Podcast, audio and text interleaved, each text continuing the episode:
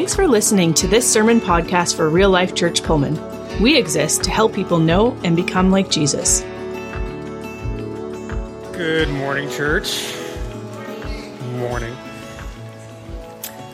So, if you had joined us the last few weeks, we've had these two trees. One's missing today. I'll explain why.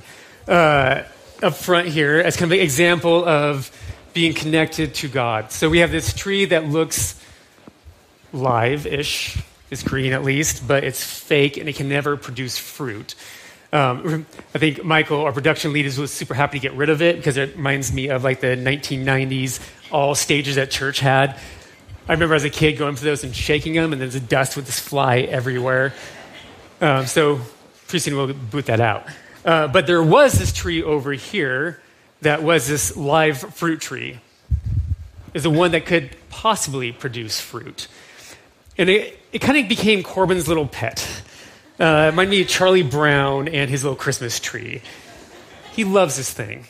And so he spent this last week taking it out of here and putting it into a place where it could actually grow. That hopefully in the springtime comes around, that its leaves will start coming back because it has the right nutrients, the right environment, it has sunlight, things that can actually help it grow. In our life, we need the same things. Put us into a place that is dark, not good for our soul, we will wither away. Ultimately, we will not produce the fruit that we were meant to produce in our lives. We won't live like this abundant life because we're in the wrong environment. So this morning, we're going to look at what you might have heard before as like spiritual disciplines, spiritual practices, spiritual habits. Because these things have been practiced for a long time, some of them since the beginning of creation. These are the things in our lives that can put us into the right place, the right time of being able to like produce something in us. And it's not necessarily about the dis- discipline itself, it's what it does in our lives and puts us into a place where God can change us. But it takes discipline to be able to do that. It takes the doing of something. And so, as I was given this chance to, to preach this morning, I was actually going between two different messages. One I felt was looking at scripture, theological nuance, much more my niche, like something I much more rather talk about. And this other one that God said here was like, or that I was thinking about doing was much more these spiritual disciplines. And I'm like, um, I'm going to experience a lot of conviction as I look in how to preach this thing. I really don't want to. And guess what? I get to do the one that's convict- convicting. So I hope you know from being up here doesn't mean I have these figured out. I do not have these all figured out. Like, I have things in my life where God reveals to me the things that I need to change. And so, even as I got ready for this, like the conviction part of it, like, hey, Alex, I've been talking to you about this area of your life. Remind you again, here, this is an area you need to change. There is a difference between conviction and shame. There's a huge difference between the two. Shame says we are not enough, we're not good, we're failures, there's something wrong with us. That there have, you have these moments in our life where maybe we have done wrong or failed or something has happened, and now they become the identity of who we are. And they say we will never amount to anything more than that. That's speaking of shame. Conviction is the idea that the God of the universe, the God of creation, the all powerful God looks at you and says, Hey, I see potential in you. That there's something good I want to pull out. And you might be doing this thing or not doing this thing that would actually bring something good to your life. Like, I see an abundant future for you. Doesn't mean it's going to be easy. Doesn't mean that all of our stuff is going to go and our difficulties are just going to go away. But God calls us to do something different in our lives so that we do have a different life. And so, as I talk about these spiritual disciplines, I really hope that you don't get this idea of like shame. I don't want you to do that. I don't want that to be part of your self talk this morning. I think we've all tried to do things in our life of trying to make better habits, read the Bible more, pray more, and we maybe have not succeeded in those areas. My job this morning is not to bring up where you've maybe you have not done well in but that God can speak in your life what's going on with you right now. That something might happen differently. I like this passage out of Matthew 11, 20 through 30. It says, Come to me, all who labor and are heavy laden, and I will give you rest. Take my yoke upon you and learn from me, for I am gentle and lowly in heart, and I will find rest for your souls. For my yoke is easy and my burden is light. Sometimes, one thing that religion can do sometimes is add burdens to our life. You have to do more, give more, be better at this. You're not as good as you probably should be unless you look like this person and do more things. With us following Christ, our yoke should be easy and our burden, burden should be light. The things that we add to our life should restore our soul. It's not just about doing more and more and more. It's about us putting ourselves in a place where God can help change us so that our soul is restored.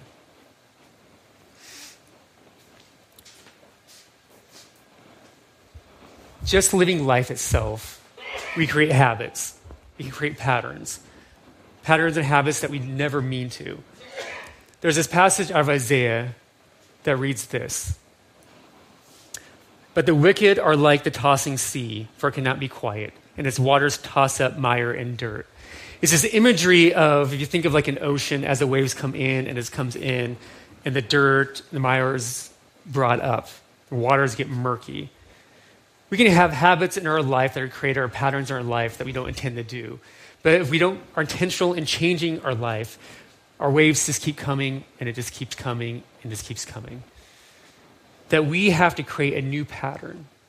That we have to create a new rhythm of our life so it's just not the same monotony over and over again. If I said something like, Would you like to live a life that is full of despair, anger, impatient? It's not the life that we want to live.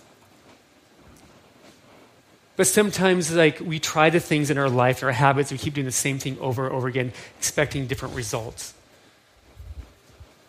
And where God says, hey, maybe I have something better for you. Something might cause, maybe, be a little bit of work, a little difficulty, because you have to change these old habits, these old patterns. But there can be something new and something good for you.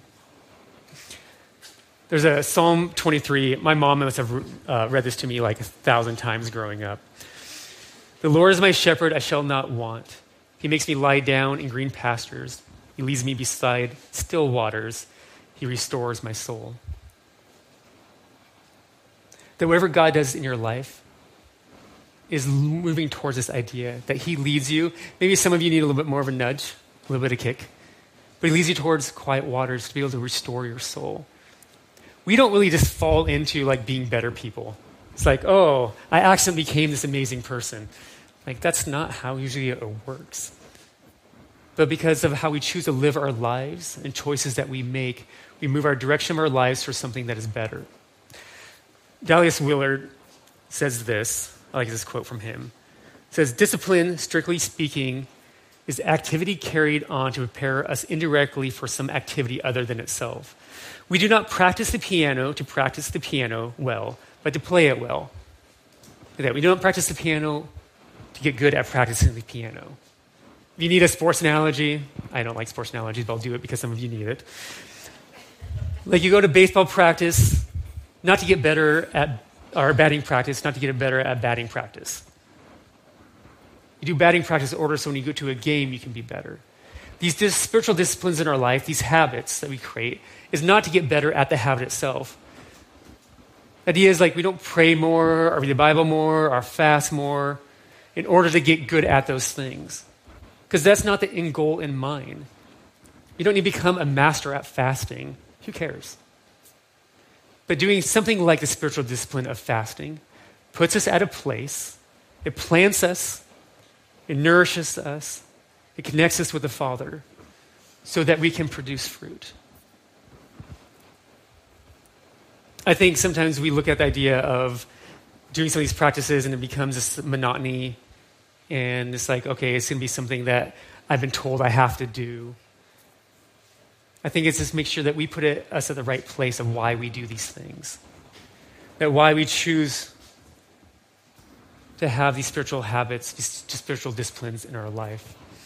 So, what I'm going to do, I'm going to start off with Sabbath. Because I think Sabbath, the spiritual practice of Sabbath sets us up well. Each of these can be its own message. You probably can talk about each of these for quite a long time. So I'm just going to kind of go over them a little more quickly, but hopefully carry the same line of thread through all of them.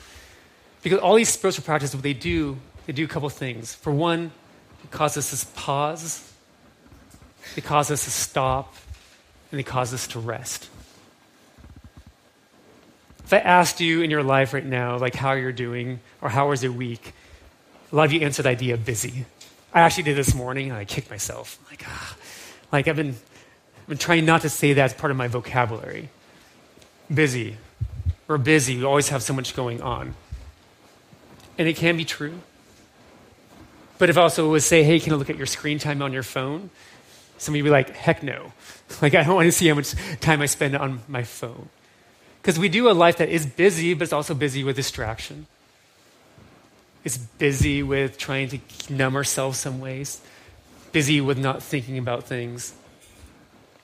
I think about the idea of sometimes like anxiety. Right now, anxiety in our culture is huge. Um, part of my job outside the church is I do counseling. I do counseling with kids. Um, and anxiety has become something that is kind of a, a, a large issue in our culture.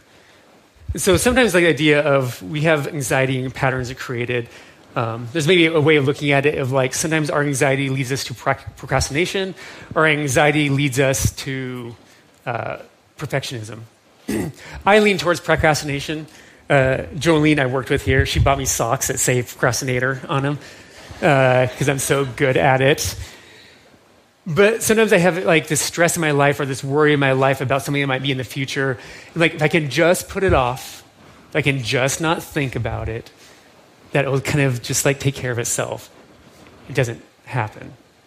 But I have this pattern I've created that that's how I naturally start to react when stress happens, I'm like, okay, if I just don't think about it, it will go away, or I'll take care of it at a later date. But I notice how it does change me. Like, I'm not as loving, I'm not as patient with my kids. I let other things that probably shouldn't bother me start to bother me because I keep putting stuff off because I let anxiety ruin my life. Perfectionism is another way that sometimes people deal with anxiety. If I can just control every aspect of my life, everything will be good. I will feel like things will be fine. But it's just becoming, trying to be more of controlling and more taking care of life and realizing that you actually don't have control of it. And the more that you feel like your future is slipping away and how you see it or wanting it to go, you grab onto it more. But it's a pattern in your life that you created. It's how anxiety showed up. This is how I've chosen to deal with it. So when we look at something like Sabbath, look at the idea of that we have like seven days a week where we could be keeping the same thing over and over and over and over again, like the waves toss. But God calls us to something different. And He started that in the very beginning. Uh, we can read out of Exodus because I think it's a good spot when it comes to Ten Commandments. It says, Remember the Sabbath day to keep it holy. Six days you shall labor and do all your work. But the seventh day is a Sabbath to the Lord your God. On it you shall not do any work. You or your son or your daughter or your male servant or your female servant or your livestock or the sojourner within your gates. For in the six days the Lord made heaven and earth, the sea and all that is in them, and rested on the seventh. Therefore the Lord blessed the Sabbath day and made it holy. And so there's different ways of looking at Sabbath. Some people practice like the whole day. So some like Friday night to Saturday night from sundown to sundown. They take that time, that's a, their Sabbath. It could be on Sunday or another day of the week. I don't think it really matters. But I like the idea of stepping back and like, what is the purpose of Sabbath in our life? Because in the very beginning of creation, that's what God did. He worked, He created, and then He stopped.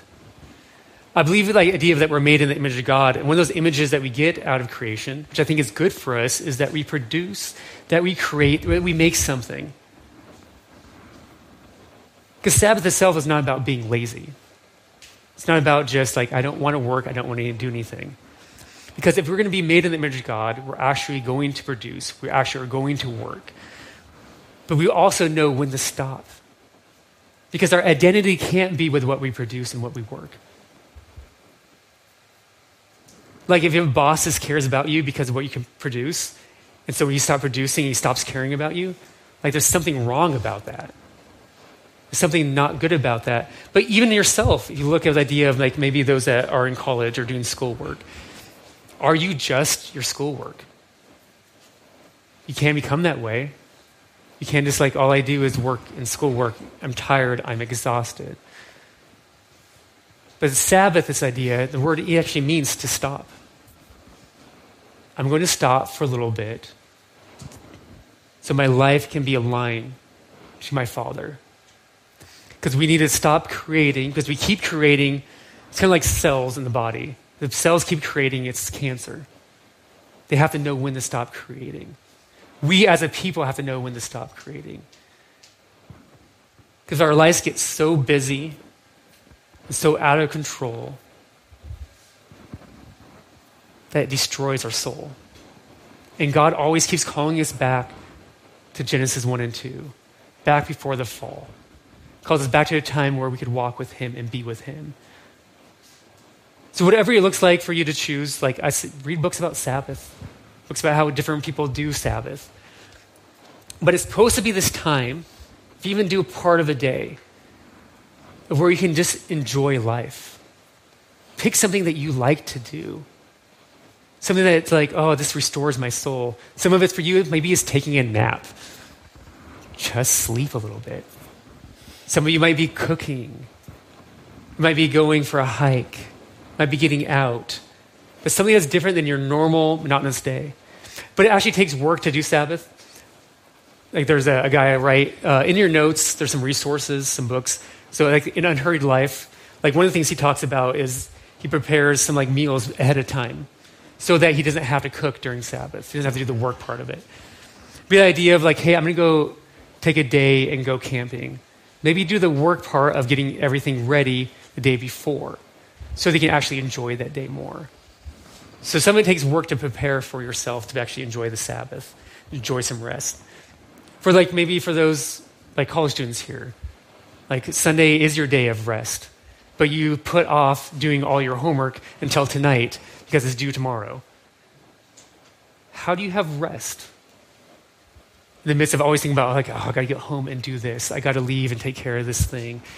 I can't believe. And then it's like seven, well, probably like more like 10 o'clock at night, and you start then finally, because that's what I did. So I hope I'm not alone in that. But can you prepare yourself to, like, okay, I'm actually going to enjoy a day? I'm going to care about myself enough because God cares about me to prepare myself to enjoy life and just rest in His presence.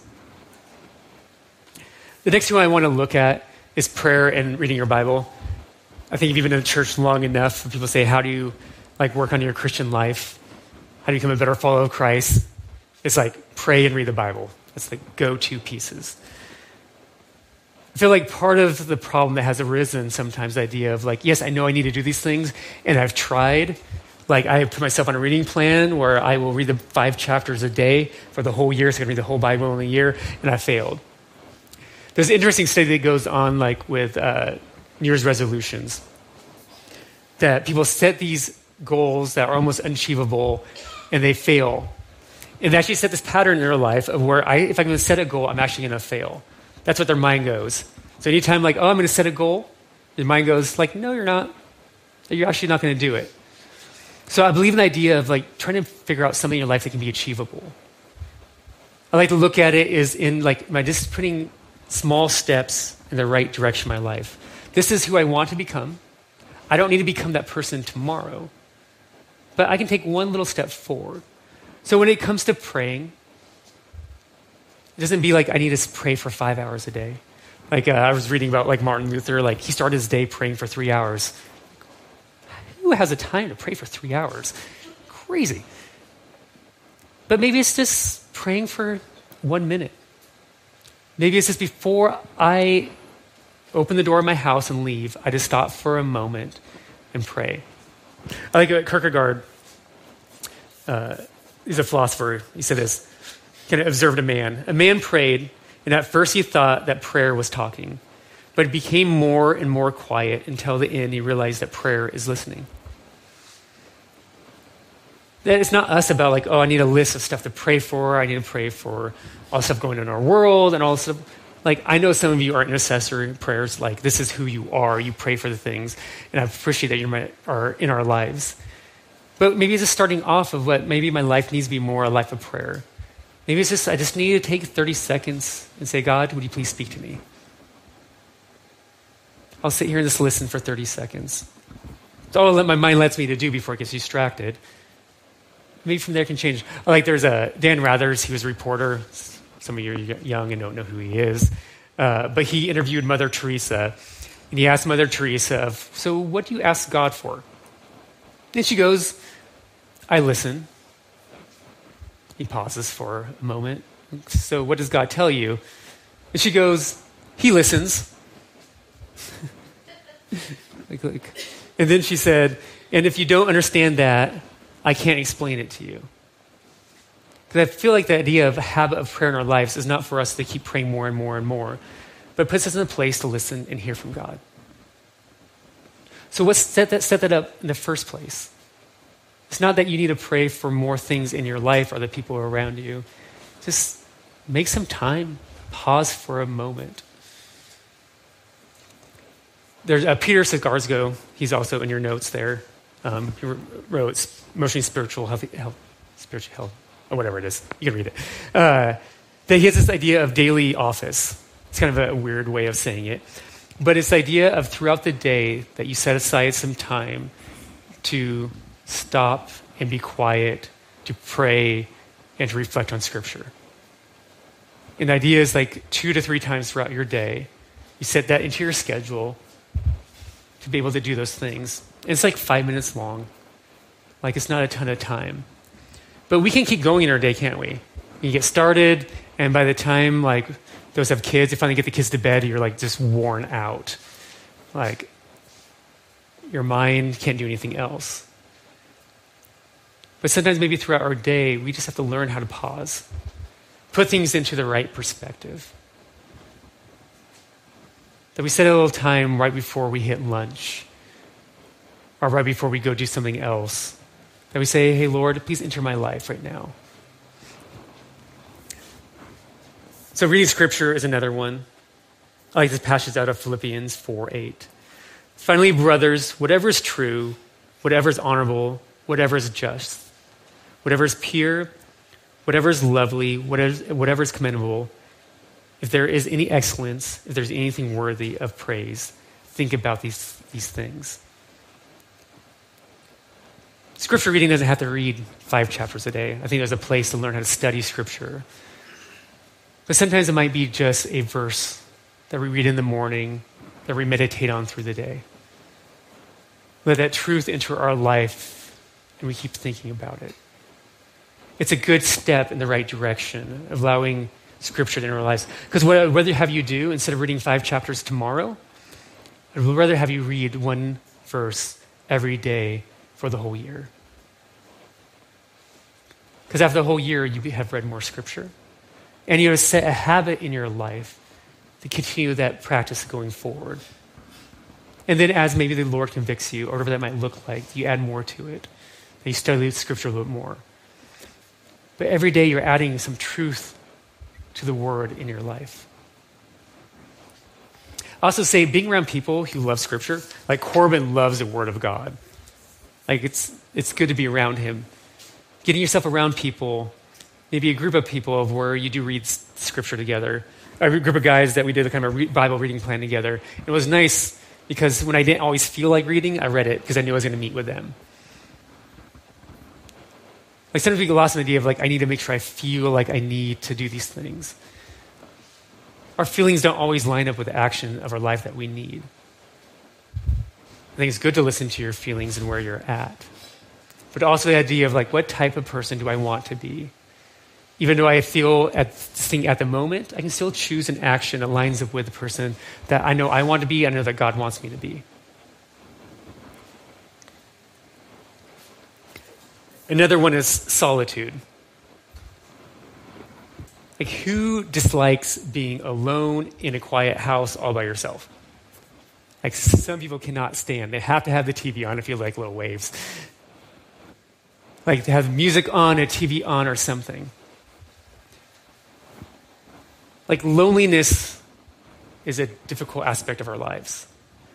There's this interesting look at like learning how to be good alone actually deals with loneliness.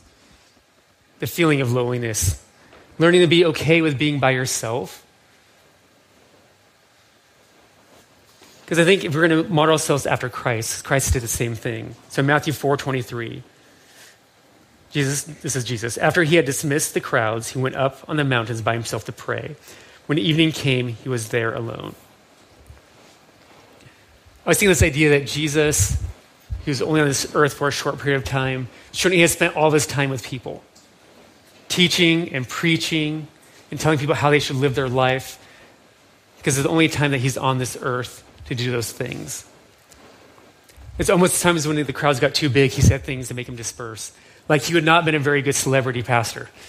Like it wasn't more conferences, bigger and bigger. But Jesus himself even knew that he had to leave the crowds and to be by himself. I think there's an unhealthy piece of our lives when we can't be alone. A lot of times, what will happen to do is if we have a hard time being alone ourselves, we go to crowds of people, and guess what we do? We bring the unhealthiness with us. You probably can look at people in your life like, oh, I just wish they would not show up. Because there's something there that just drains life out of me. For ourselves, if we look at ourselves, sometimes that we need to learn the practice of being alone. What can it look like? It can look like just to go for a walk for a few minutes. I know those with kids, it's really hard to find solitude. And it is a season of your life. But work with your spouse or someone else maybe to have like hey i just need five minutes just to be alone with god. For some of you the idea of like you need to get away in the outdoors. Go on like a mountaintop and just be quiet. But turn your phone off. You don't need to listen to a podcast at the time. You don't even listen to worship music you just be alone with your own thoughts scary he likes to be alone with your own thoughts but it's learning to be that's okay because what does it bring us back to? It brings us back to a place of pausing and resting and stopping. It brings us back to a place of restoring our soul. Fasting is another spiritual discipline. I think someone gets a bad rap. Um, like I'll read a passage out of Matthew six sixteen, and when you fast, do not look glumly like the hypocrites, for they disfigure their face that their fasting may be seen by others. Truly I say to you, they have received their reward. Sometimes fasting moves into just like this religiosity piece of, of it. But fasting as a spiritual discipline can have profound implications in our life. And I think within, sometimes within, we hear ideas like, oh, I need to fast uh, social media, or I need to fast TV, or I need to fast these other aspects. I think those are also healthy and those are also good. But there's something about a food fast that's important. Uh, I might look like I fast a lot. I don't. I'm just skinny. Um, the idea of what I do, as this is, so I can skip like breakfast and lunch and have no problem. But when I choose to fast, somehow, like normally is okay for me, is like I am starving. I don't get it. The also thing that happens to me too is like people randomly bring food around. Last time I chose to fast, I was here at the office, and two guys tried to do a baking competition and brought in like freshly baked chocolate chip cookies. I'm like, why on the day that I choose to fast? I haven't fasted like all year, on th- but on this day, this is what happens. I'm probably just really more aware of it. But we do become more aware of it. I think part of fasting, which is really important, is it puts our desires in right order. Like God created our bodies. Like, I don't want to look down on our bodies and say that we need to beat them. There's this talk in Scripture where, yes, our flesh can lead us away from God. Our flesh can cause destruction in our life if we put our desires out of control. I think one of the beauties about fasting is the idea that it can put your life in control. Uh, in the resources, Spiritual um, Celebration of Discipline by Richard Foster, he walks you through what fasting looks like. This the Gospels didn't talk about this is how you should fast. And if you're dizzy, after so many days, this is what you should do, is because fasting was normal. Like in the early church, they fasted two, I think, two days out of the week. Like fasting was just part of their life. It is definitely not part of our life now. I think if you struggle with like sexual immorality of some sort, sexual addiction, fasting is a good place in your life to start. Because it teaches yourself that I can say no to my desire. I can say no to my physical wants. Sometimes I personally fast when I'm trying to debate what God wants me to do next in a situation. Because I'm not sure if it's me saying this or if it's God saying this. That I want myself, my whole body, of all of I am, to align myself with what God wants. So, a good way of fasting could be start off the idea of just fasting breakfast. To wake up, and just not to eat breakfast. And this is not for like dieting. I think there's intermittent fasting is a huge thing right now. It has good physical health benefits. I'm not a nutritionist, so listen to your doctor. Don't listen to me um, about fasting, about dieting. But in our, but the idea of maybe just taking one meal and start there, and say like, okay, every time I feel the pains of hunger, I'm going to pray. I'm going to seek the Lord. I'm going to remember our God. Because if life becomes all about indulgence, all about what I want, what I need, I think even business falls in there of trying to fulfill something within myself to make myself feel better that actually destroys our soul. Like I said before, these all lead us back to the idea of that God cares enough about you to restore your soul. That's how the fruits of the Spirit come out this idea of peace and patience, and kindness and goodness. Sometimes I think when we look at these fruits of the Spirit, it is all about us. The first readers of the scripture didn't have an I centered mindset. That's just who we are, it's fine. We're Westerners, and we do have this I centered mindset. But these fruits of the Spirit, when they do come out and play out in our lives, they're meant to see in the culture and the people around us. Patience is not for just for patience for my own self, but it's patience for those around me. So for me, I can be a better husband or a better dad. These fruits need to show up in my life. Kindness is not kindness for me, but kindness for those around me. For those that aren't being kind to me, is that I, I at a place in my life where I can be okay with being kind back. That hatred, our disgust, our tension, our own lives, they are not the things that rule us. But as doing these spiritual disciplines that bring us back to our own place. Worship is another one. And I look at worship in kind of two different ways. Uh, one is common worship, which is the gathering of us together. Sunday morning, guess what? Good job. Spiritual discipline, you did it this morning. Way to go.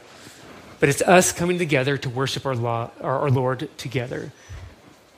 I think it's one of the hardest things coming out of like COVID that I've seen is people removing themselves from other Christians. Like there's something special about us gathering together as a people. And we get to look out for each other. I love the idea that we have people right now holding babies in our nursery so that moms and dads have had this infant that needs them at all times, 24 hours a day, get a moment to spend with God. Like if you want to hold a baby, there's room for you to hold a baby. I'm at a stage in my life where I love to hold babies and I love to give them back to their parents. It's like, oh, you're so beautiful and you're crying now, so here you go, parent. I can do it for an hour. You can do it for an hour. But it gives the opportunity for a mom and a dad to be able to say, okay, I can have a place of quiet for a moment and reflect on my life so I can be a better parent the rest of the week. There's this anticipation that we need with worship. That when we come here, that God will show up. It's not that this place is like it's special, like the carpet or the walls. Nothing of that is special. Special thing is when a group of people who love and follow Christ gather together with the idea that God will show up, that the Holy Spirit will come and impact our lives, that we can be restored in order to live out the rest of the week at a place of restoration, a place of rest, a place of knowing that God cares about us so we can go off and carry that to the other people around us. Like we need that common worship. But also, worship does show up in areas of our own life where we set aside a time. It could be playing worship music as you're driving. It could be this as you're cooking, you're playing worship music. It could be just taking a moment and remembering a song that was sung and sing it. It could be reading through like a psalm like Carissa did this morning. I think one of the outcomes of worship that's important is that it lines our life for us to have more gratitude and more thanksgiving. That we acknowledge that we have someone greater than ourselves. Someone, like Chris Carissa said, that be worthy to be worshiped. That we place ourselves in the right place in our lives. And what comes out of that is a thanksgiving. Because a lot of times, what busyness does is says that we need more and more and more and more to fulfill us more and more, more distraction, more ways to cope. But worship puts us a place of like, okay, God, in the midst of all the stuff going in my life, I can worship you. Whatever's going on within my day or within my family or the hardships I'm going through or the struggles that I have, I can stop for a moment and I can worship you. Is you're a God that shows up. Thanks for checking out this message from real life. You can find out more about us by going to rlcpullman.com or by following us on Facebook or YouTube. Until next time, have a great week.